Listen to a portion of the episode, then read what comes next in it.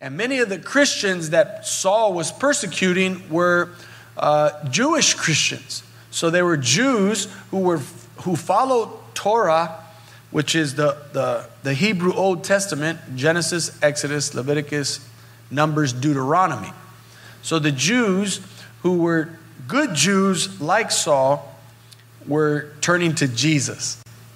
And he made it his life's work and his mission to make sure that he stopped them in their tracks and did whatever he could to thwart this great movement called the Way. Did you know that Christianity in its early days was called the Way?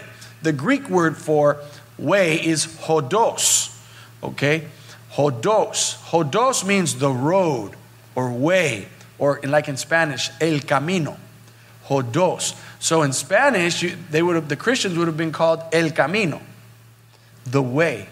Um, and what was fascinating about the way is that Paul um, wanted to create roadblocks for the way. He wanted to stop the progress of Christians. Has anything ever tried to stop your progress and your faith and your growth? Because the moment you turn your life over to Jesus, guess what? Guess what? You have a bullseye on your back. You have a big target on your back. Because the enemy is going is gonna come and try to attack you. The Bible says, according to John chapter 10, that he has come to steal, kill, and destroy. Steal your peace and your faith he comes to kill. He wants to kill your body. He wants to kill your faith completely. Okay? He wants to steal your peace in your marriage and in your relationships. He wants to kill every relationship around you. And he wants to destroy. The enemy comes to steal, kill, and destroy. Complete devastation and destruction is what the enemy wants to try and bring against you and your household and your family and everything that is connected to you. That's what he tries to do. Starts with you, then he tries to kill the two of you, and then he tries to attack your whole family. That's what the enemy wants to do. And so when we come to Jesus, guess what? Before you come to Jesus, he's like, hey, they're on my side. I'm going to leave them alone. They're working for me right now. The moment you, you switch over from the dark side, right, to the way of Christ, uh, the enemy comes after you. He comes after all of us. The higher you go in Christ, the harder he comes after you. And so, our job is to be prayed up. Our job is to be surrounded. Our job is to recognize Satan when he starts coming for us. Those are my pre, uh, my prefaced words before we start um, as we learn about Saul. We, we'd like to start, and I, I want your help. Okay, so we're gonna we're gonna um, go live on this mic down here, and we're gonna read. Let's see here. We are going to read verses one through six of chapter nine. Do I have a volunteer to help us read chapter 9, verses 1 through 6. If you can come and join us right here at this mic. Come on, Sister Carla. Let's give Sister Carla a great big round of applause. Thank you, Mama Carla. God bless you guys. Hi, Jackie. Hi, Jimmy. Hi, family. Good to see you guys. Okay, Mama Carla, read slowly and very loudly and boldly verses 1 through 6. Now Saul, still breathing threats and murder against the disciples of the Lord, relentless in his search for believers, went to the high priest, and he asked for letters of authorization from him to the synagogues at Damascus, so that he may find any man or woman there belonging to the way believers, which were followers of Jesus the Messiah. Men and women alike, he could arrest them and bring them bound with chains to Jerusalem. As he traveled, he approached Damascus, and suddenly a light from heaven flashed around him, displaying, and Saul said, Who are you, Lord?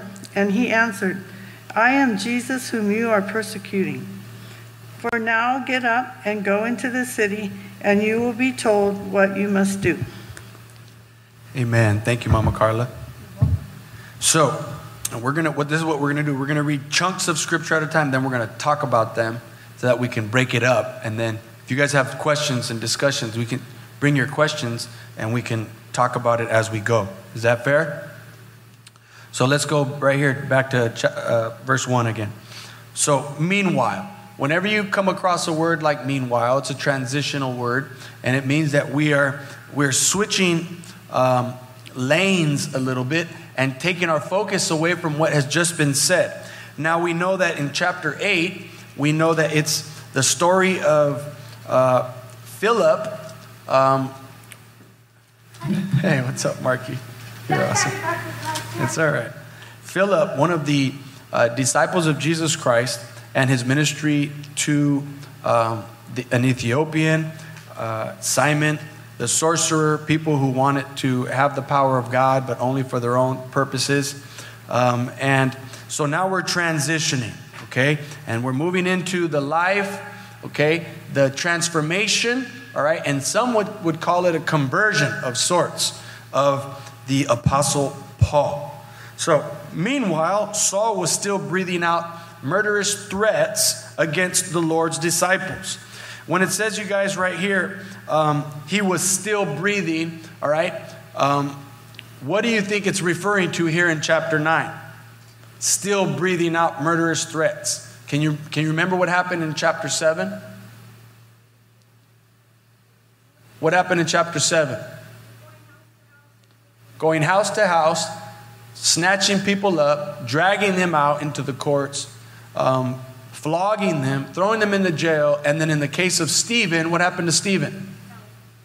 Stephen was stoned to death. And the scripture was very careful to remind us who was there looking on with approval? Saul.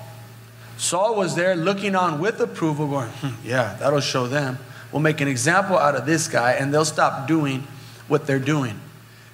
Can I, can I remind you guys that nothing can stop the work of God? Did you know that in places where the word of God is suppressed, where it's illegal, actually, where it's illegal, that Christianity is growing um, very, very fast um, in those places? Because there is, a, there is a dedication, a commitment, and an earnest, um, an earnest commitment a fervor and fire for the Lord that cannot be quenched by anything. We're talking about places where people can be killed still to this day, thrown in prison for their belief or for their faith in Jesus Christ. It's those kinds of people that we could be encouraged by here today because our lives are not necessarily at stake, are they? We're not always put in harm's way because of our faith. We live in a free country and we're able to um, share, all right, um, our faith with many people without any consequences or issue. Well, as, as Saul was making it his purpose to persecute Christians, the Christians who were receiving the gospel and faith in Jesus Christ were committed more than ever to not relenting to not giving in, but to serve Jesus no matter what, no matter the cost. Uh, and I think that is, I think that's tremendous. Let's continue reading. He went to the high priest and asked him to let, for letters to the synagogues in Damascus, so that if he found any there who belonged to the way, whether men or women, he might take them as prisoners to Jerusalem. So Saul is now on his way to Damascus. Everybody say Damascus. And Damascus is not too far from Jerusalem, so it was in that general region of Israel. And, and Saul is on his way, and he's got people that are with him, part of his entourage, right? They're probably going um, on this journey on horses, on horseback. Excuse me. As he neared Damascus on his journey, suddenly a light from heaven flashed around him. He fell to the ground and heard a voice say to him, Saul, Saul, why do you persecute me? So this voice calls out to him, calls him by name. A voice out of thin air, a voice from heaven calls out to Saul and asks him why he is persecuting him. And this is what Saul responds. And I want, and I'm bringing us to our first point here in verse 5. Who are you, Lord? Who are you, Lord? Saul asked. Pause there and, and think about this in verse 5. Saul is now responding to this voice that appears to him out of thin air, and then he responds, Who are you, Lord? Have you ever thought about the fact that people who don't have a relationship with Jesus um, actually know more about God than we give them credit for? Have you ever been in a situation and you start realizing that people in the world actually know more about God even though they may not have a relationship with Jesus? They have, they have consumed and they have taken in so much, whether concepts far off, whether ideas about God, whether they were raised in ways where they were taught the Word of God when they were young and then drifted away from it. People know about God and people can respond to who God is and the voice of God when the Holy Spirit starts to come to them. At the point that God makes his way to Saul, he says, Saul, why do you perse- persecute me? And Saul responds, Who are you, Lord?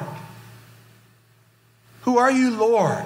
He responds to this voice and calls this voice Lord. So he hears, and he is now, his spirit is resonating with God. But all the while, Saul thought he had been hearing from God and in persecuting, killing, right, and taking people, putting them on trial, throwing them in prison, and even killing them. He thought he was doing what God had wanted them to do. And Jesus responds, I am Jesus whom you are persecuting. He replied, Now get up and go into the city, and you will be told what you must do. There are many people who say, I believe in the Most High, I believe in God, but I don't believe Jesus is God. I don't believe Jesus is Lord. But here in the book of Acts, here in Scripture, we see that there's a conversation where Jesus, God, the Lord Himself, is talking to Saul and introduces Himself as Jesus. He says, Now get up and go into the city, and you'll be told what you must do. All right? Now let's pause there for a minute.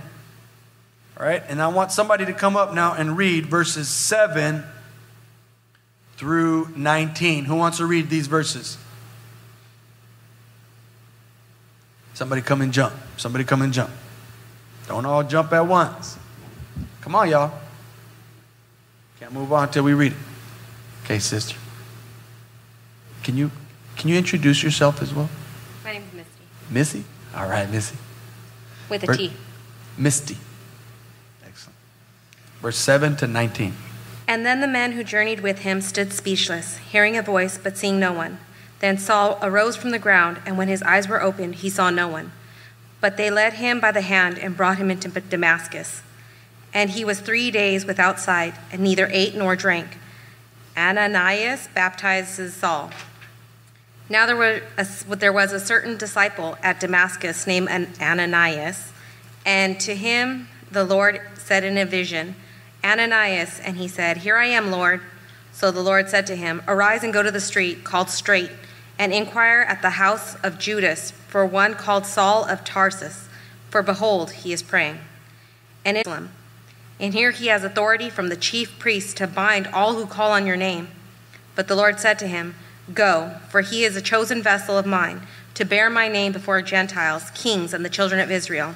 For I will show him how many things he must suffer for my name's sake. And Ananias went his way and entered the house, and laying his hands on him, he said, Brother Saul, there fell upon his eyes something like scales, and he received his sight at once, and he arose and was baptized. So when he had received food, he was strengthened. Then Saul spent some days and the, with the disciples at Damascus. Saul preaches Christ. You could stop right there. Perfect. You guys just give Misty a round of applause. Thank you, Misty. That was great. That was great. Okay, look at verses 7 through 9.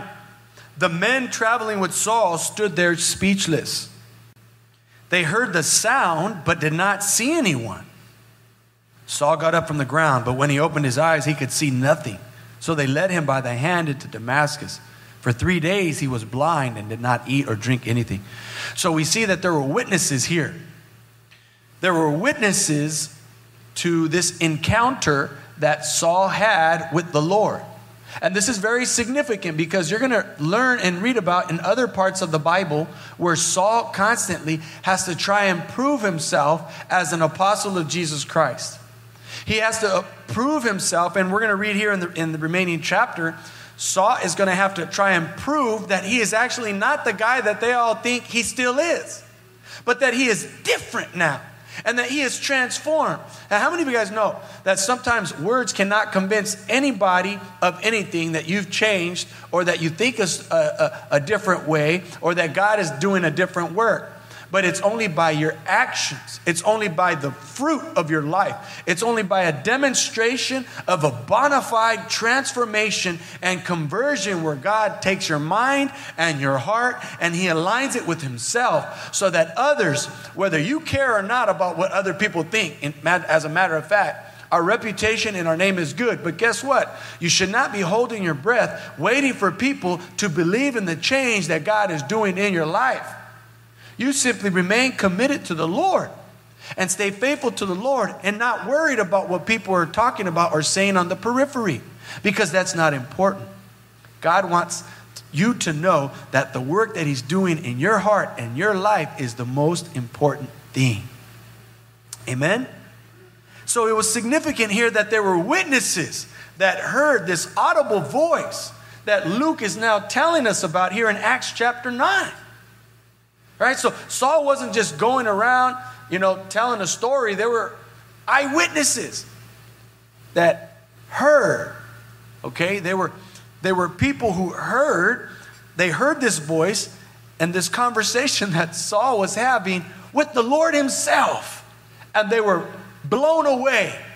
They could not believe what they were experiencing.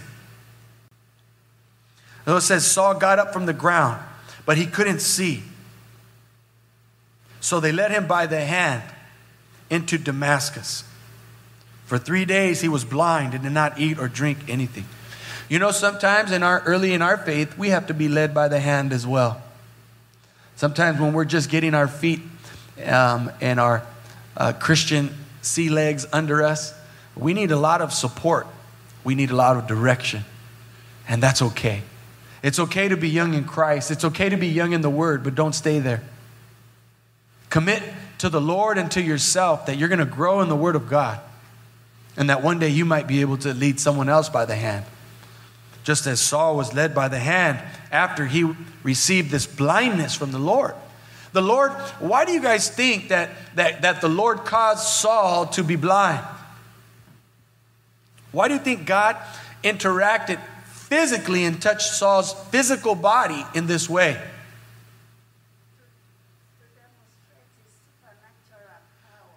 Sister Rose says to demonstrate God's supernatural power and to convince who? Saul himself.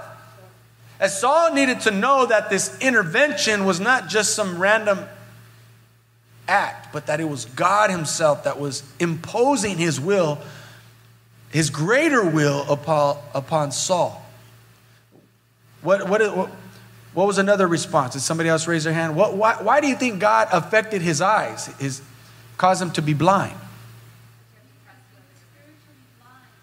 He was spiritually blind, and when, and, and when you're blind physically as well, and because he was previously spiritually blind, he couldn't see that the work that the Christians were doing was from God.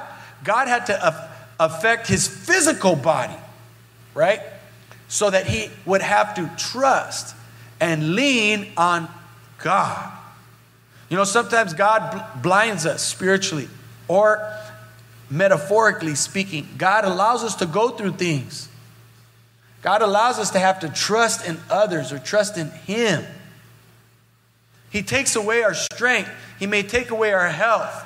He may take away our job for a season. May take away a vehicle. May take away a relationship. God may, may touch us up in some way, shape, or form because He's wanting to teach us and He wants to produce a greater work in us. Sometimes God has to take something away in order to restore us and give to us and place back in our hands something greater.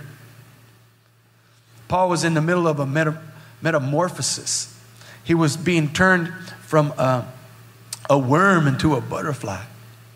And that's what God does in our lives. God takes our lives, He allows us to go through things so He can turn us into His masterpiece in His work. And that's what was happening to Saul. The Bible says that for three days he didn't eat or drink. Paul was still trying to figure out what had happened to him, right?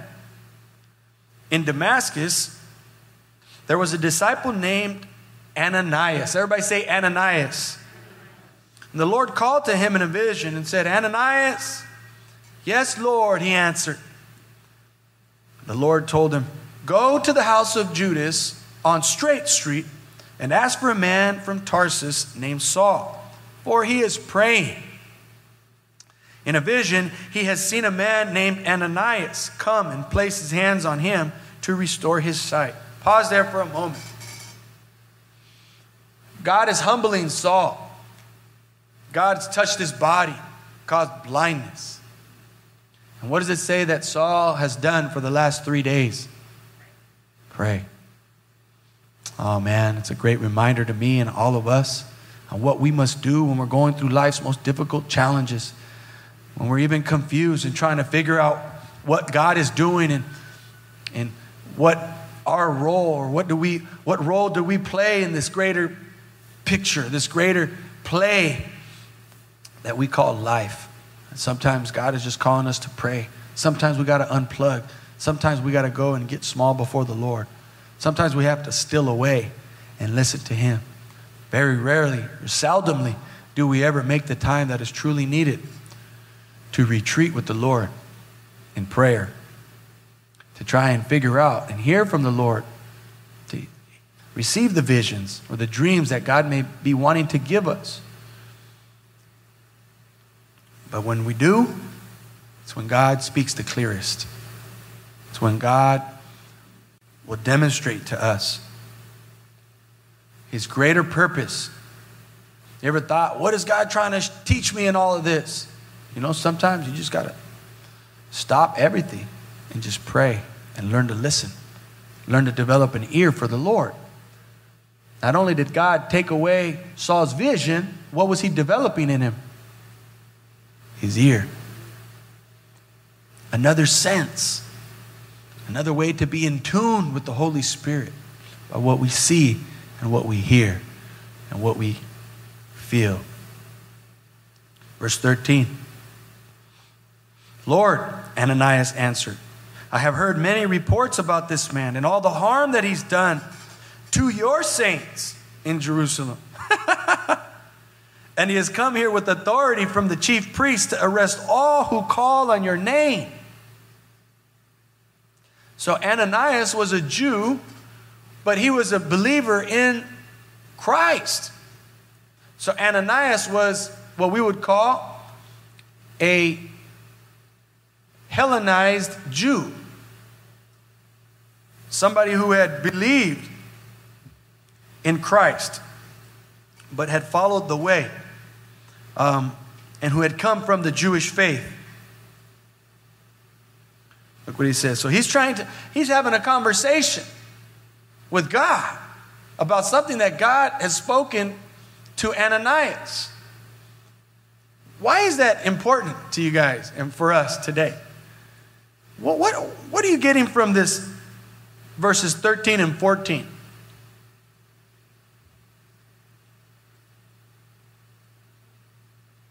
Anybody, there's no wrong answer. What do you think? What was that? Ananias was hesitant. And he was, he was receiving this dream, and God was speaking to him, right? But what else is what that was very good. And what else is it demonstrating about Ananias' relationship with God? What was that? Yeah, don't be afraid to talk to God. Don't be afraid to ask him questions. You want answers? The Bible says seek, ask. You lack wisdom? God, the Bible says, ask for wisdom and God shall give you wisdom. Book of Matthew, chapter 7 says, Ask, seek, and knock. We have to learn the ask of the Lord so that God may teach us. And it also tells us, you know, if you have a, a strong and you want to develop an intimate relationship with the Lord, you can't be afraid to ask the Lord the questions that may come along with the instructions that He gives us. What happens if, you, if, if we ask more questions and have this dialogue and this conversation with God through prayer? What happens, you guys? I have, a, I have a nephew named Joseph, and he's, he's known for being very inquisitive. He's very curious because he wants to get, he wants to, he asks the five questions. He asks a question, you give him an answer, then that is going to prompt another question to get to the core, till you get to the core, till you get to the core, till you get to the core of the understanding of the bigger picture. And that develops intelligence, understanding, wisdom, and knowledge. What does it teach us about Ananias? That he wants to know the heart of God, he wants to know the mind of God. He wants to know what God is doing, what God is thinking, and why God wants him to be a part of this thing right here with this man named Saul from Tarsus who's killing all of his friends and all the people. Don't be afraid to ask God. Viv?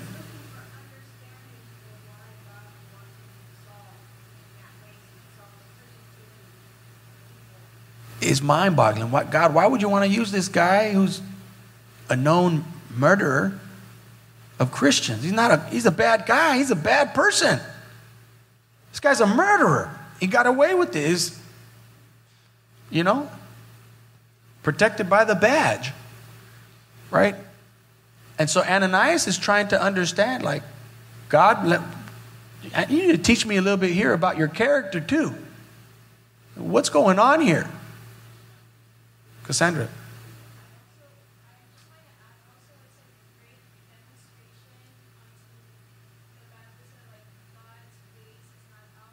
Isaiah 55.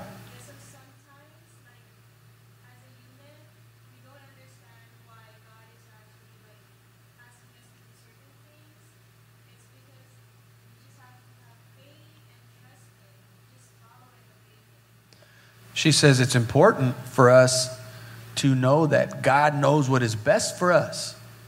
And she, she quote she referenced Isaiah chapter 50, 55, which says, His ways are higher than our ways, his thoughts are higher than our thoughts, and as high as the heavens are from the earth, so is our God higher than us. And that's a matter of faith and trusting that sometimes God's going to ask you to do something that you completely don't understand. Right? It's like when God required Abraham to take his son Isaac up to the mountain and told him to sacrifice him. That doesn't make sense to us, but God wanted to test his faith to see if he was actually obedient to do what God instructed him to do. People would have said, God wouldn't tell you to do that. Well, God spoke specifically and directly to Abraham. Most people would call him a psychopath. Right? And sometimes God asks us to do things that we don't understand. Yes. He's, whoo, he's walking by faith and not by sight. So Ananias was somebody who was already walking by faith and not by sight. And we're seeing that God wants to restore whose sight? Saul. So God is purposefully utilizing certain characters, certain people, even for a moment in Saul's life to demonstrate to him the next few steps of his faith journey. Ah, that's a wonderful response.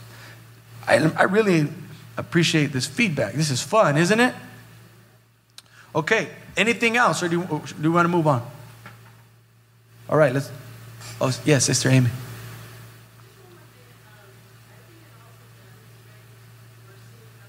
Demonstrating the mercy of God.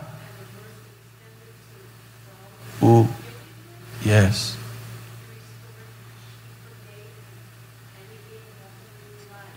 Amen.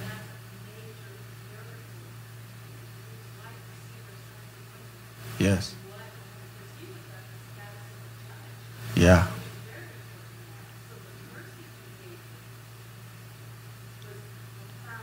Right. Sister Amy was talking about the mercy that God demonstrated to Paul.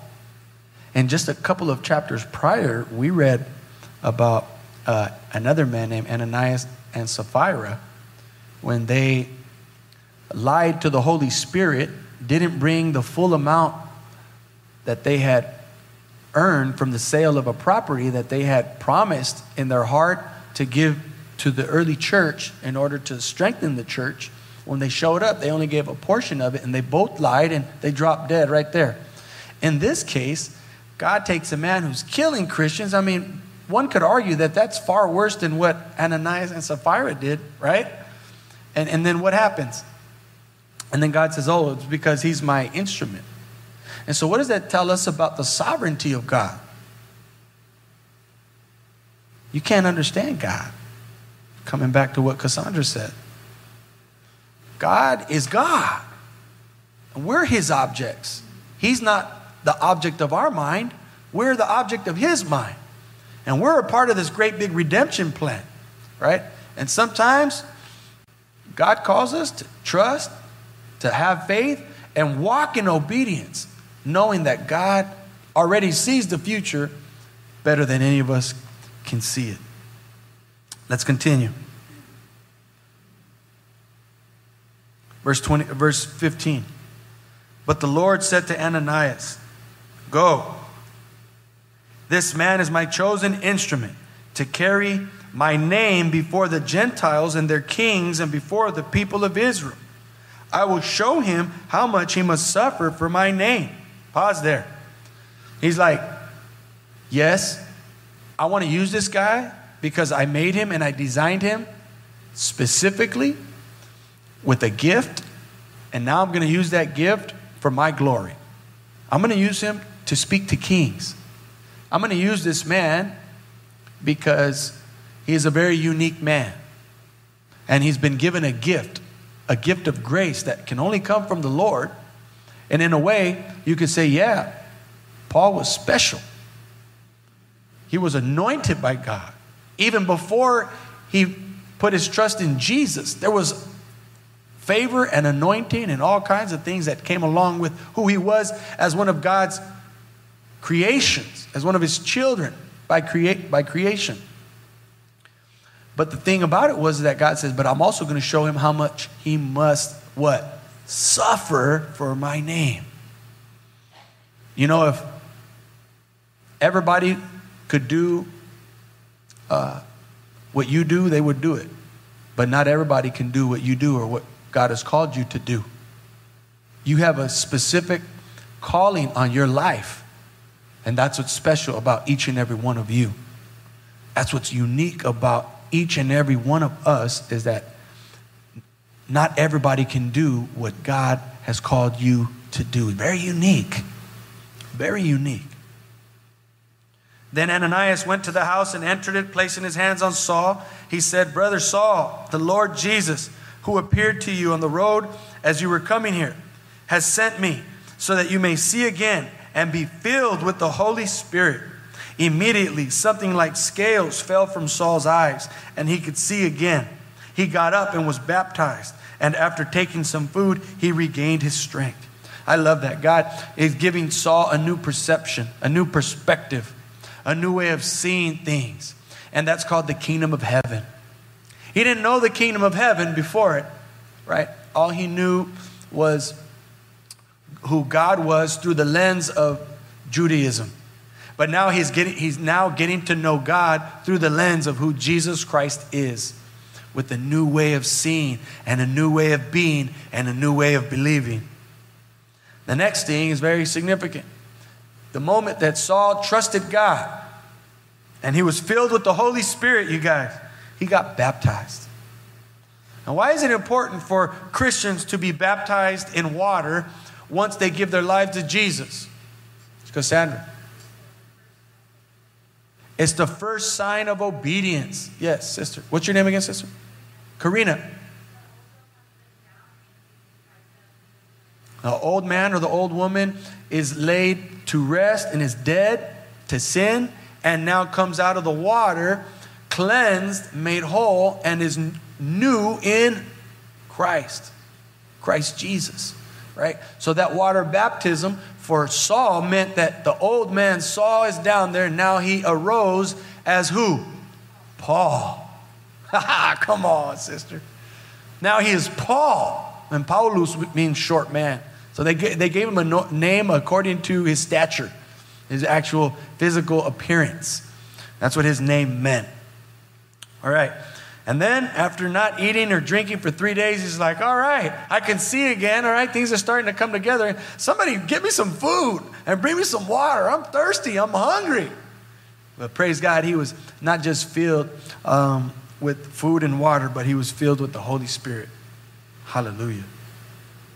All right, let's um, let's now read verses 20 through 25. Who wants to come up and read? All right, from now on, I'm just going to call people's names and you can come up. All right, Sister Vivian. Sister Vivian's coming. You guys put your hands together for Sister Vivian Torres.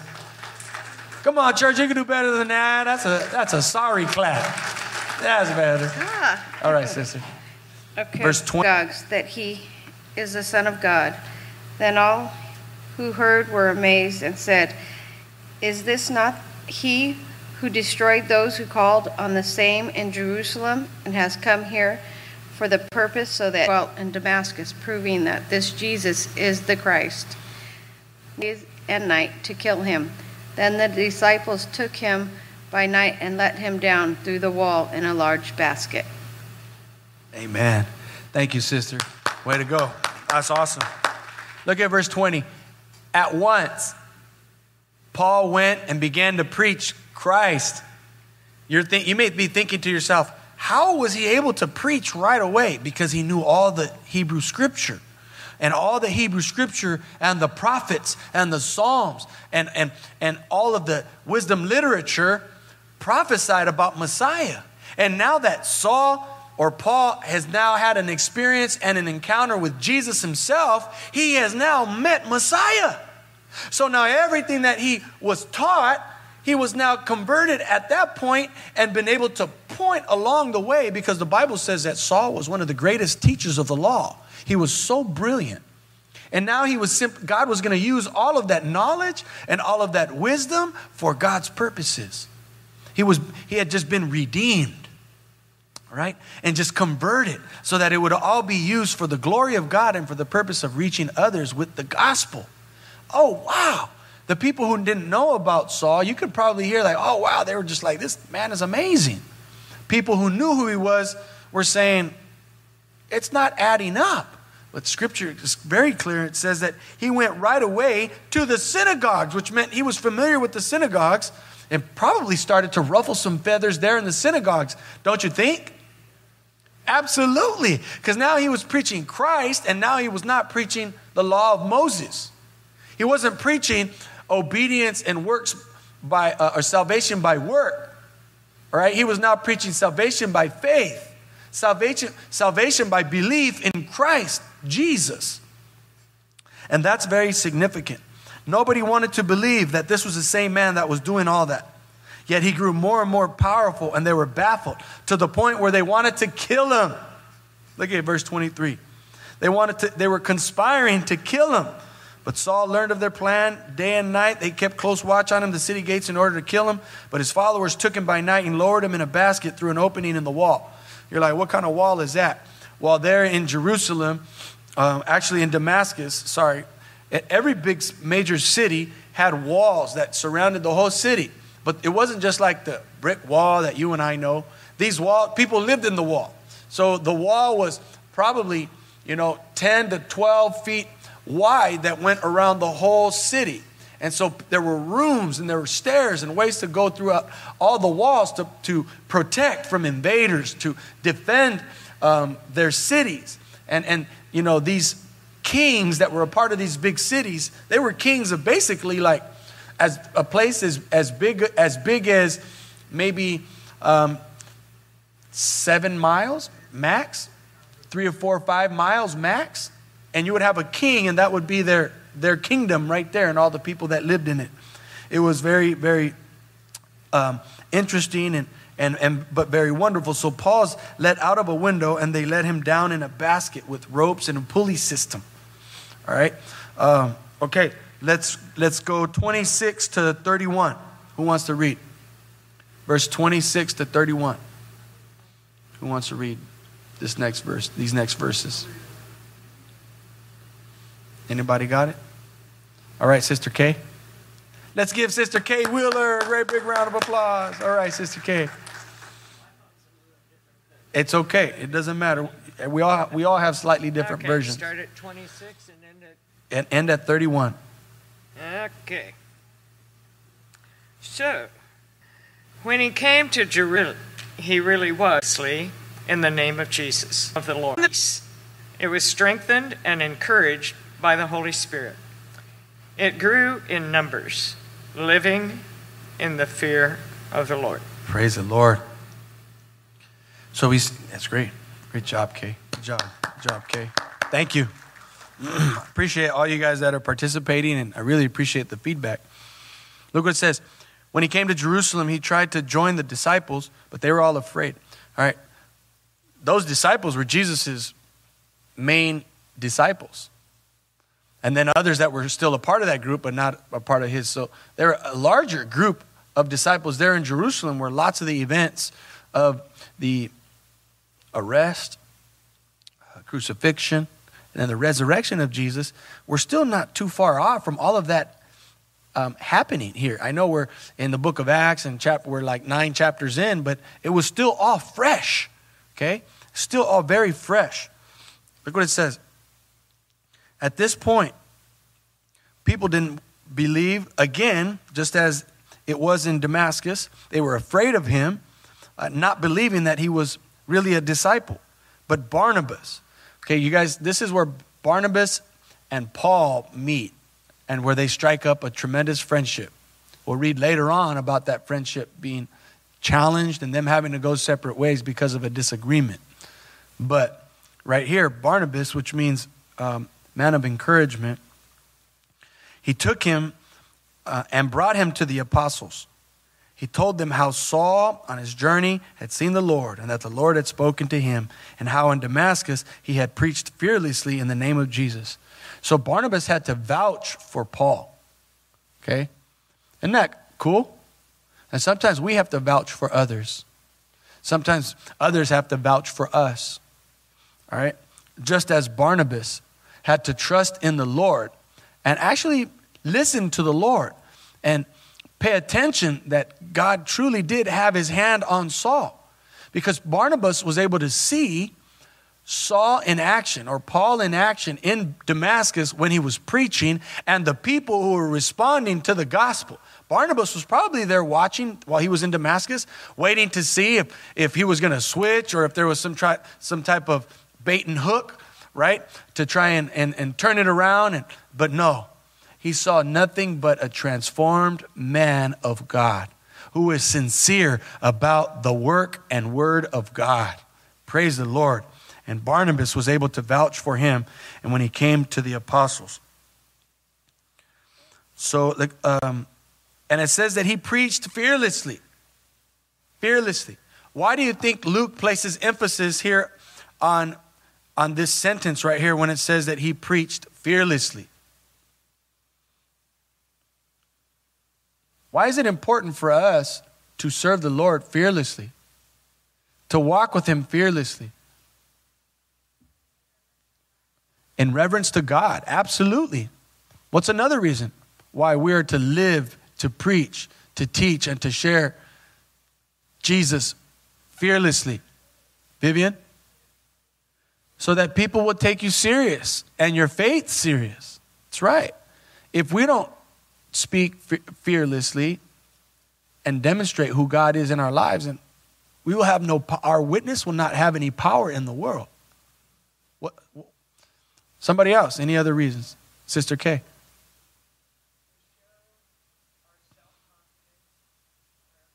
To, to show our self confidence in our faith. Absolutely. Misty.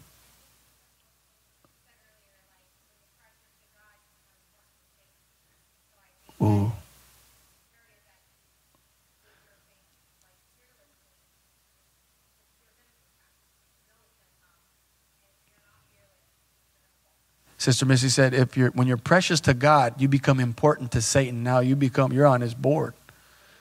And at that moment, you have to demonstrate to Satan, all of his demons, and anybody around who you belong to and you're serious about the work of God. Sister Rose?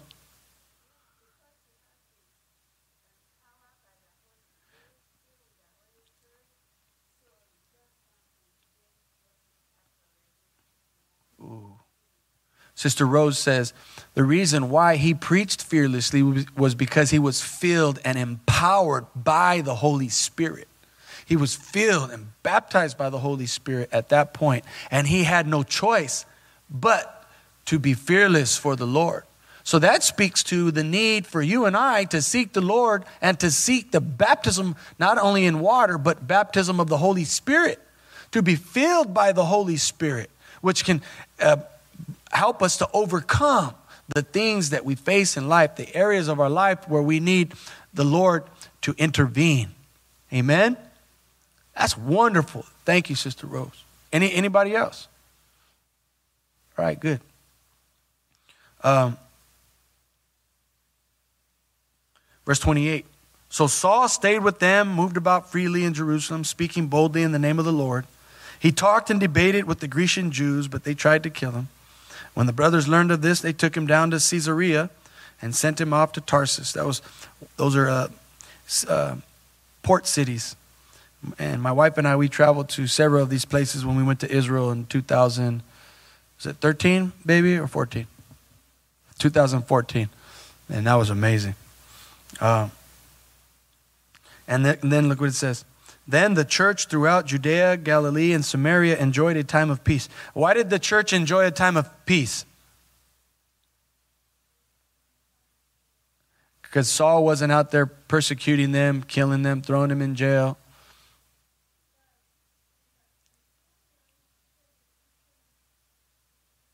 Jews. The Hellenistic Jews. Yeah and, and basically it's Jews that were just have conformed to the Greek way of life. That's that's basically what that meant. And Helen is one of the you know. Uh, my wife knows more about Greek mythology than me, but the Hellenistic is just uh, pointing to the the Greek influence of the people um, uh, of that day. So we see here that as Saul moves in, the church has experienced a time of peace, not threats, murderous threats, persecution, but actually they can take a deep breath and relax because now others are trying to figure out how this man who was their leading enforcer, right, um, is now on the other team. And this was good for the Christian church. It was strengthened and encouraged by the Holy Spirit. It grew in numbers, living in the fear of the Lord. Praise the Lord. Amen. Amen. Let's give the Lord a hand of praise tonight. Thank Him for His word.